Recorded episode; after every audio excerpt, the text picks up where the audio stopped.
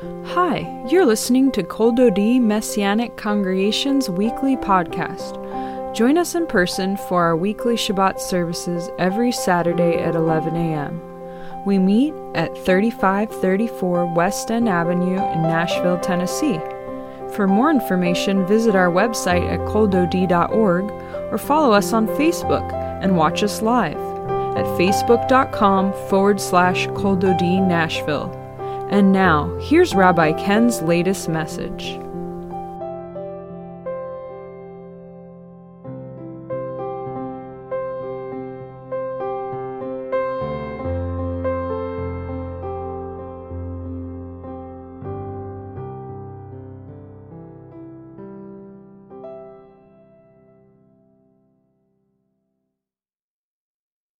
Well, as the children go out to their classes, um, I want to introduce uh, Joey Stepikoff, who's a wonderful brother and works in consulting, but is also a he spoke at the Messiah conference. He's going to be sharing a short message here before my message this morning, and so uh, he's with us from Florida. His dad is a, a dear friend and colleague of mine, uh, Michael, Rabbi Michael Stepikoff in Tampa Bay area, Florida. Would you give him a warm welcome? It's just great to have him with us today.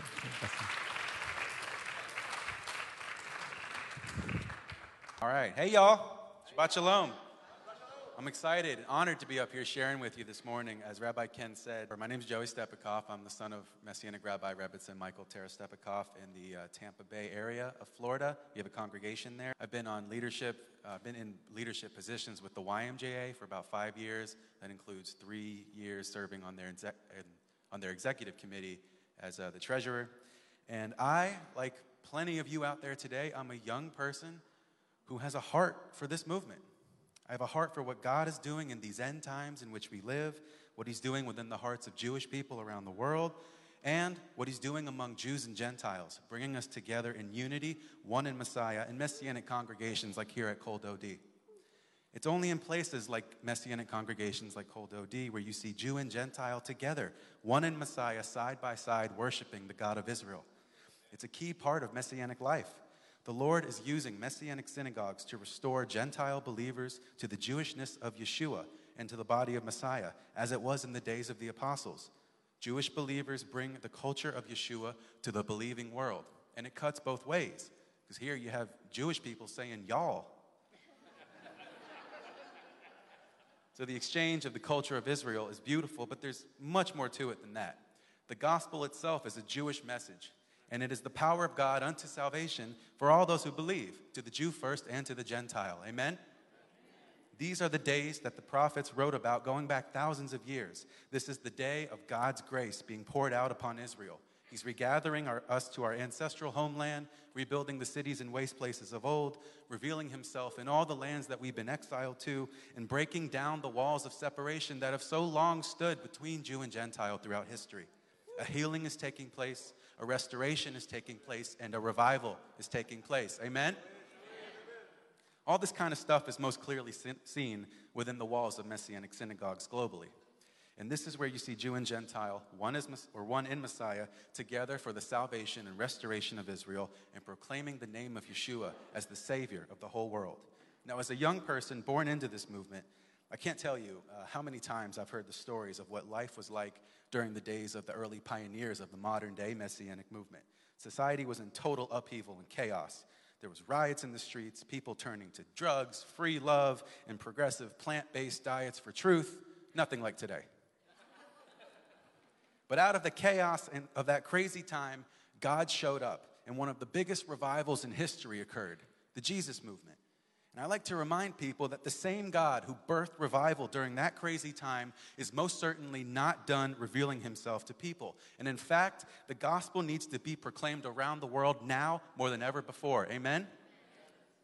This world needs to hear about the free gift of eternal life through Messiah Yeshua.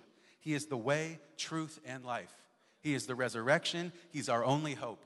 He came for all people. He's the lamb slain for the sin of the whole world, and whoever believes in Him will be saved. But now is the moment of the salvation of Israel. The good news is going forth in the land of Israel, and it's spreading like wildfire. And he's not finished reaching Jewish people here in America and not here in Nashville, Tennessee. I know a great wave of revival came in the 70s, but I believe, I firmly believe that another one is coming. Thank you. Let's all clap for that. Come on. God's not dead, He's not done. My uncle, my aunt and uncle actually live here in Nashville. I'm visiting them this weekend, and uh, my uncle's a country music songwriter. And let me tell you, days are coming when Jewish people are going to be writing country songs about Yeshua. I can hear it now. My girlfriend left me. She slashed the tires on my pickup. I stopped drinking whiskey, and now my heart's with Yeshua. now, my generation of messianics is called to continue the mission of all those who came before us. Us young people, I see a lot of young people here, by the way. That's amazing. We could be anywhere in the world right now. I saw that. Yes, you, you're young too. uh, we could be anywhere in the world right now. We could be out like having a brunch somewhere, or all these musicians could be gigging somewhere, but we're here on this fine morning at Shabbat service. Not out of obligation, but because we have a heart for what God is doing and for His truth. We have a heart for what He's doing with this movement and His future plans for it. The message of salvation needs to be proclaimed now more than ever to this world. This world is perishing and it's in chaos and it's in an uproar because there's an assault on truth. The secular world likes to pretend that it's got all the answers and all we need to do is listen to them. But God wants us to listen to Him. Psalm 119, verse 103 says, How sweet is your word to my taste. Yes, sweeter than honey to my mouth. But this world tells us that we just need to shelve all that God nonsense and that outdated Bible of ours. It's too offensive, it's judgmental, it's closed minded, and it's exclusive. Yeshua said in John chapter 14, verse 6, that He is the way, truth, and life. No one comes to the Father except through Him. But to say that to a perishing world that thinks that everyone should do what is right in their own eyes is offensive because it flies directly in the face of agendas out, out there that say that your truth and my truth and their truth together makes a rainbow of truth. Here's the reality there is no your, there's no your truth and there's no my truth. There's the truth. Amen? Now, I have a particular burden in my heart for young people to take hold of God's word, which is truth in its purest form. Because one of the key battlegrounds where you can witness this assault on truth is within the minds of young people. The secular world likes to target young people. And one of the more popular ways they do it nowadays is through an intentionally uh, twisted meaning of the word inclusion. And I can testify to this. Because, I mean, young people, we love to include and be included. So the world knows that, and so they twist the definition.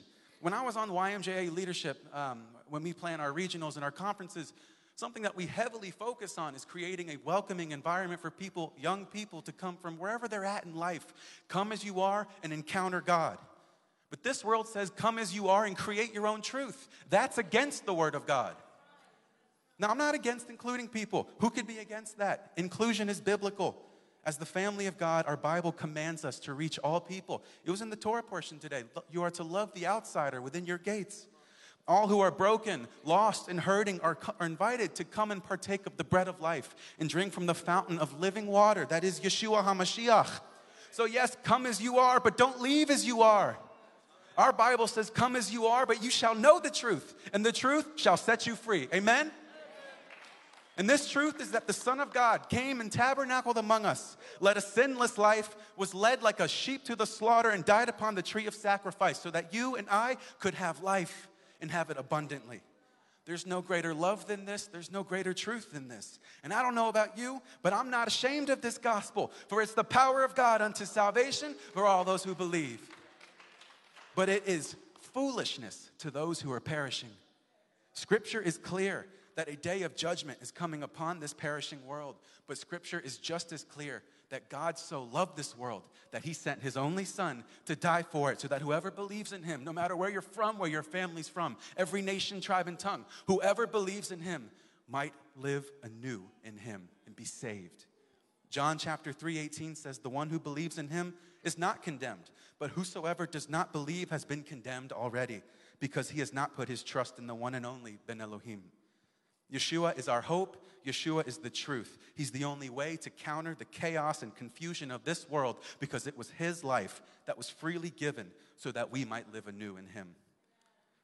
This world, or the world, when they hear this, they begin to mock and scoff at how exclusive messianic life is. It tries to rope us back in with fear and bondage. But for believers like you and me, when we hear this message, we are we are humbled and empowered. We remember the day that the first time that we encountered God, when his grace fell upon our lives. And when that happens to you, you just you want the same for the rest of the world. And I must say, whether you're Jewish or not Jewish, when God reveals His truth to you, when you know God's heart for you, and you begin diving more and more into His Word to know Him more and more, you begin to see very clearly His love for Israel you begin to see that the Son that He sent into this world to die for us, the only one in whose name we proclaim healing, transformation, and new life for all those who believe, that same Yeshua promised that He would come back one day. And His return is connected to the Jewish land, Jewish people, and a Jewish Jerusalem welcoming Him back, proclaiming Baruch haba b'shem Adonai. We know this day is closer now than ever before. And as the Messianic movement, young and old, Jew and Gentile together, we're called to keep proclaiming the gospel, to counter the lies and fear of this world until that day when all Israel is saved. When this gospel becomes ingrained in our minds and our very being, we're no longer slaves to the bondage or to the lies of this world because when the Son has set you free, you're free indeed. Amen? Do you want to live in foolishness or do you want to live in freedom? Good. Then you're in the right place. You've got a dynamic duo, Rabbi Rebbetzin here and a precious Messianic synagogue here in the Music City. And God's not done with this city. Let revival sweep this city. Let Synagogue Row be known as Messianic Synagogue Row. One day it'll happen. God bless you. I hope to meet all of you after this. Shabbat Shalom. Uh, let's go to uh, Deuteronomy chapter 7 and 8, if you would. Turn over there. Father, we just thank you for that, for that word that Joey brought us, Lord, from you. And we just think on it for a little bit, Lord. Just allow its conviction to settle into our souls, Lord. Thank you, God, that we have the answer. We're holding on to the, we have it within our grasp and to offer it to others, Lord. Thank you for the revival that's coming. We just thank you for what you're doing. So, gal enaiva avitani flaot me techa to continue to open our eyes to behold wonderful things from your word. We pray. B'Shem Yeshua. Amen. We're going to look at a few portions here, just a few quick portions. Deuteronomy 7, 17, and 18. It says, and really the word ekev, ekev is a heel, and we'll look at that in a minute. But what that's the, the Torah portion, the parsha today, what that means. But if you should say in your heart, These nations are greater than I, how can I dispossess them? God says. If you shall not be afraid of them, but you shall remember well what the Lord your God did to Pharaoh and to all Egypt. Those two verses. Look at that, if you would. You say in your heart, These nations are greater. How can I? The question, the Hebrew word, the Hebrew phrase there is Echa Uchal. How can I? And God says the answer to Echal Uchal, how can I, is really uh, Zachur Tizkur. Really remember. It's a doubling of Zachur. Really remember. How can I, God says, really remember, really remember what God had did before, because so will the Lord your God do again. What I did before, I will do again. So the question they're asking, they're measuring themselves against these formidable nations, these huge nations. And they're saying, How can we do it? And measuring the prowess of seven larger and stronger nations, their idolatrous nations into which they're about to enter in chapter 7, verse 1, against their abilities rather than against the living God's abilities. Measuring our challenges and obstacles against some things that are much greater. Uh, TobyMac just came out with a, an album. How many have heard it? I just discovered already some have Life After Death. It's incredible. We were listening to some of the songs. Uh, I heard a, one, I think a couple yesterday, and we're on the way today, uh, dealing with the loss of his son, which was just before the loss of our son and dealing with loss and grief. It's going to bring healing to, million, to I hope, millions of people, definitely to thousands of people. It's unbelievable. The songs are unbelievable. And we can never measure our challenges against, uh, you know, we measure our challenges uh, and obstacles against what's against us. We measure them against God. The question shouldn't be, how can I, but how can't God, right? How can't God? The answer remember the Lord. Remember the Lord. Remember what He did in Egypt and what He will do the same. Isaiah 51, verses 12 and 13, a couple of my favorite verses. I, even I, am He who comforts you. Who are you that you should be afraid of a man who will die, and of the Son of a man who will be made like grass? And you forget the Lord your Maker who stretched out the heavens and laid the foundations of the earth. You have feared continually every day because of the fury of the oppressor when he is prepared to destroy. And then I love this. And where is the fury of the oppressor? God says, What you're afraid of doesn't even really exist. It's all in your mind, it's your, in your imagination. It doesn't even real. Who are you that you should be afraid of a man who will die? You've forgotten the Lord your Maker. It's not about you, it's about God we become frightened and fearful rather than focused and faithful. He will do as he has done in our past if we continue to trust him and to follow him. 1 John 4 4 says, You are from God, little children, and you've overcome them, because greater is he who is in you than he who is in the world, right? So this is, was Israel's mistake here. God says, You're saying, How can I? God says, It's not about you. It's not how can you, it's how can I? I'm going to do it. So get your eyes on me, get your eyes off yourselves. And then in chapter 7, verse 22, there's an amazing verse here. Look at verse 22. It says, the, uh, 20, he's going to send the hornet against them. That's kind of humorous. God says, I'm going to send the hornet. He's actually sent hornets against them, the survivors, to, to drive them out. Uh, and he says, You should not be terrified of them, since the Lord your God is in your midst, a great and awesome God. The Lord will drive away those nations, verse 22, before you. And then it's ma'at, ma'at. Let's say ma'at, ma'at. Ma'at, ma'at. It's an easy Hebrew say, verse, uh, phrase to say, right? Little by little. Little by little. Ma'at, ma'at. You'll not be able to put an end to them all at once. Lo maher even in modern Hebrew, maher, hurry, hurry up, rush, let's go, hurry, hurry, maher, maher. L- not all at once, lest the beasts of the field will multiply on you. He says, You're not ready for the after effects if it happened all at once. God was protecting them from the wild beasts running rampant. And maybe it's a picture of pride. I don't know the picture of this. 1 Timothy 3 6 says regarding a man being placed in a position of overseer, not a novice, not a newly, in the Greek, newly planted, lest he become puffed up with pride and fall into the same judgment as the devil.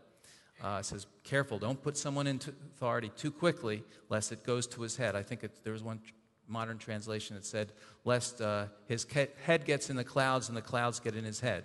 You know, uh, and it happens.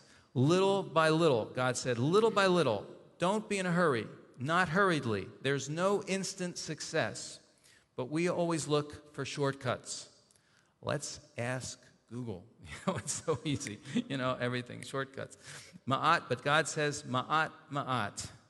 Uh, you know, I want to win the lottery. Let's go play the lottery. I've done it like once in my life. That's not the way God wants it to happen. It's little Ma'at, Ma'at. And that's true of our salvation. Uh, Romans chapter 5, verses 1 through 5, talks about that process, that beautiful process, steady, and it happens. But I'm not going to read that because I want to go on to this. Say that in, in this whole passage, God talks about the tests of uh, adversity and the tests of affluence. There will be tests of adversity in our lives, and there will be tests of affluence, or adversity and prosperity. And if you think about it, which are harder to pass in our lives when we face tests that God puts us through? Some would say, well, the tests of adversity are the hardest ones, but really, I don't know. Tests of, of affluence can be tougher. That was when Israel would forget God. And God said, Be careful lest you forget me and lest you ignore me. Uh, adversity are in chapter 8, verse 3, uh, 8, verse 3, 5, and 516. I'll read them to you. So he humbled you, allowed you to hunger, and fed you with manna, which you did not know, nor did your fathers know. You should know in your heart that as a man chastens his son, so the Lord God chastens you, who led you through the great and terrible wilderness in which were fiery serpents and scorpions, thirsty land where there was no water who brought water for you out of the flinty rock, who fed you in the wilderness with manna, which your fathers didn't know, that he might humble you and that he might test you. And then the affluence, verses uh, 7 and through 10 of chapter 8, and, well, several verses 12 through 14 and 18. For the Lord your God is bringing you into a good land, a land of brooks, of water, of fountains and springs, flows of, of and the flow of valleys and hills, a land of wheat and barley, of vines and fig trees and pomegranates, a land of olive oil and honey, a land in which you will eat bread without scarcity, in which you will lack nothing. You'll lack nothing. Everything will be taken care of. A land with whose stones are iron and out of whose hills you can dig copper. When you've eaten and are full, then you shall bless the Lord your God for the good land which he has given you. Lest, he says, when you have eaten and are full and have built beautiful houses and dwell in them, and when you, the herds and the flocks multiply, and your silver and the gold are multiplied, and all you have is multiplied, then your heart will be haughty, and you will forget Adonai your God, and you shall re- he says, You shall remember the Lord your God, for it is he who gives you power to get wealth. So, which is really tougher? Which are we more apt to fail? The, the test, test of adversity or affluence? Proverbs 17:3 says, The refining pot is for silver, and the furnace is for gold, but the Lord tests the hearts. And the, the Hebrew actually reads, The testing for hearts, Adonai. In other words, Adonai is for testing hearts, just like the crucible is for silver and like a furnace is for gold, for purifying, for bringing out the value of, the, these, of these things. Job 23:10 says, "But he knows the way that I take. When he has tested me, I shall come forth as gold." So the refining pot or crucible and the furnace both gauge how much impurity a metal contains and then refine it by melting and removing the impurities. God has to put each one of us, his servants, into the fire to melt off the dross, remove the impurities, so that he can have the finished product. Now, the, it's the complaining, it might be criticizing, we're, we're criticizing or fault finding, or it might be pride and arrogance the word bachan in Hebrew, bachan, means to, to test the performance for quality. 1 Peter uh, 1, verses 6 through 8 says that the genuineness or the true metal of your faith, being far more valuable than gold that perishes, though it's tested or refined by fire, may come to light in praise, honor, and glory at the revelation of the Messiah Yeshua. Now, Paul talks about this process, he, and he says, I can handle both. He says, I'm used to facing both, and either way, I'm going to pass the test of both. And this is what I know I want, and I know you want in our lives. We want to be able to say with Paul, he says, I'm not saying this because I'm in need. Philippians chapter 4, verse 11 through 13. For whatever circumstance I am in, I have learned to be content. I know that I what it is to live with humble means, and I know what it is to live in prosperity. In any and every circumstance, I have learned the secret of contentment, both to be filled and to go hungry, to have abundance and to suffer need. I can do some things through Messiah who strengthens me. Oh, did I get that? Did I, I, I read that wrong? I can do what? Oh, thank you. Okay, thank you for correcting. Okay, thank you. I know I, know I misread that. I can do all things through Messiah who strengthens me, okay? So, whatever we face, you know, we may say it's easier to have a lot, but actually, the tendency, if you have a lot, is, is to be full and comfortable, is to forget God and neglect God. And the tendency when, you'd have a, when, you're ha- when you're needful and in pain is the negative tendency is to curse God. Not that we would ever do that, but in the flesh, the flesh does, would curse God or reject God, to complain and turn from God.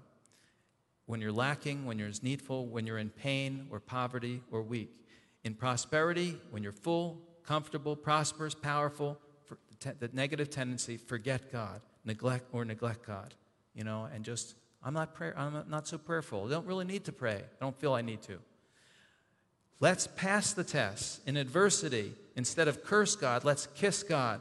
Let's, let's cry out to Him in adversity. Let's trust Him. You know, and kiss God, I really mean that. I mean, you know, kiss me with the kisses of your mouth, like Shir HaShirim says, Song of Songs. We, we just, you know, have the closest trust, trust to Him, cling to Him. In prosperity, remember Him, acknowledge Him, and use it uh, as a platform to proclaim Him if we're, if we're prospering, if we're doing well, and to bless others through what, what He's blessed us with, of course. This week's parashah is called Ekev. I don't know if I'm pronouncing it right. Ekev. Ekev means as a consequence, as a result of. But etymologically, it's related to the word akev, which means heel. All right? Heel. We need to regard ourselves as a heel. All right? As the lowest part of the body and not the highest. Never forget our lowly beginnings and let success go to our head. One rabbi says God was warning that the Israelites shouldn't be too full of themselves, shouldn't allow success to go to their heads and forget that it was God who took them from slavery. Not just financial success that they were warned about, but moral success as well. In chapter 8:17, for example, and uh, 9:4 mentions these. The truth is that he gives the Israelites the land despite their shortcomings of being an obstinate people. 2 Timothy 1 9 says, He has saved us and called us with a holy calling, not because of our deeds, but because of His own purpose and grace. Right? This grace was given us in Messiah Yeshua before time began. His purpose, His grace, it's not about us, it's about Him. For you see your calling, brothers and sisters. Not many are wise, not according to the flesh, according to human standards. Not many are powerful, not many are born well, but God has chosen, 1 Corinthians 1, I'll read it, 126. God has chosen the foolish things. God has chosen the foolish things of this world so he might put to shame the wise. God chose the weak things of this world so he might put to shame the strong. And God chose the lowly and despised things of this world, the things that are as nothing, so that he might bring to nothing the things that are, so that no flesh, no human being might boast in his sight before God. But because of him are you in Messiah Yeshua, who became to us wisdom from God and righteousness, holiness, redemption, so that just as it is written, let him who boasts boast in the Lord.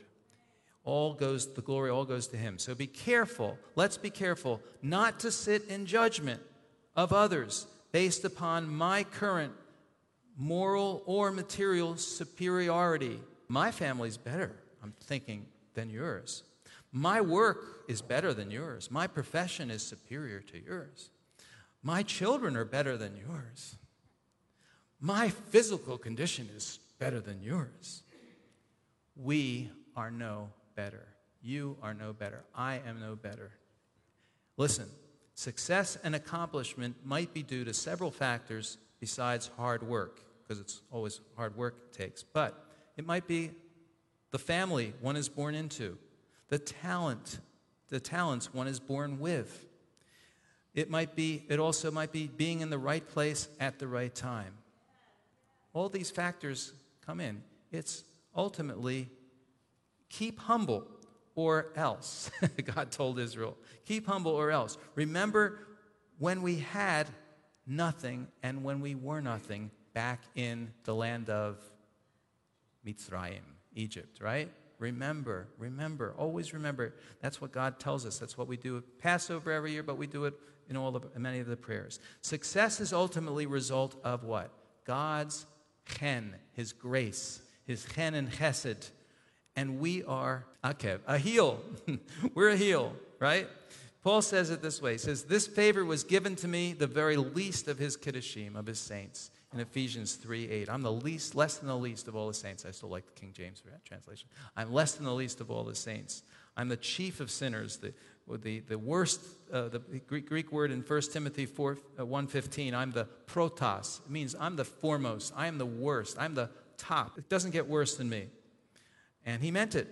Messiah Yeshua came into the world to save sin- sinners, and I am the worst. You know, sometimes God, sometimes people go away from the Lord, and then they come and they and they they get humbled. You know, they're they're humble when they come back to the Lord, and then they start doing well, and they forget, and they start getting proud again, and they start thinking they're better than everyone else, and they start start talking that way. Remember where you came from. Remember where God brought saved you from, and remember you're still just as vulnerable.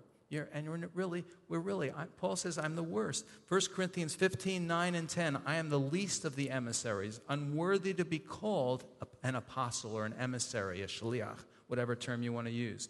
But by the grace of God, I am what I am. Keep humble. It's not because of you, but God. And in spite of you, in spite of you, in spite of me. It has everything to do with God honoring his promises to others. Others' prayers, folks. Others' prayers. Others' labors before you. Even God using us to teach lessons, sometimes to angels, it's the Bible says, and the watching world say, where is that in the Bible? 1 Corinthians 4 9. We are a spectacle. The Greek word is theatron, where we get theater from, to the men and the, and the angels. We are, there, we're on display. And Job chapter 1, God, God says to the Satan, see, what's, see this guy Job? Take a look. Uh-huh. Guess what? Look at him. And Jonah chapter 4 is a mention of it as well, the end of, end of the book of Jonah. God's ultimate plan is in Deuteronomy 8:16. He says, "My plan is to test you to do you what in the, in the end?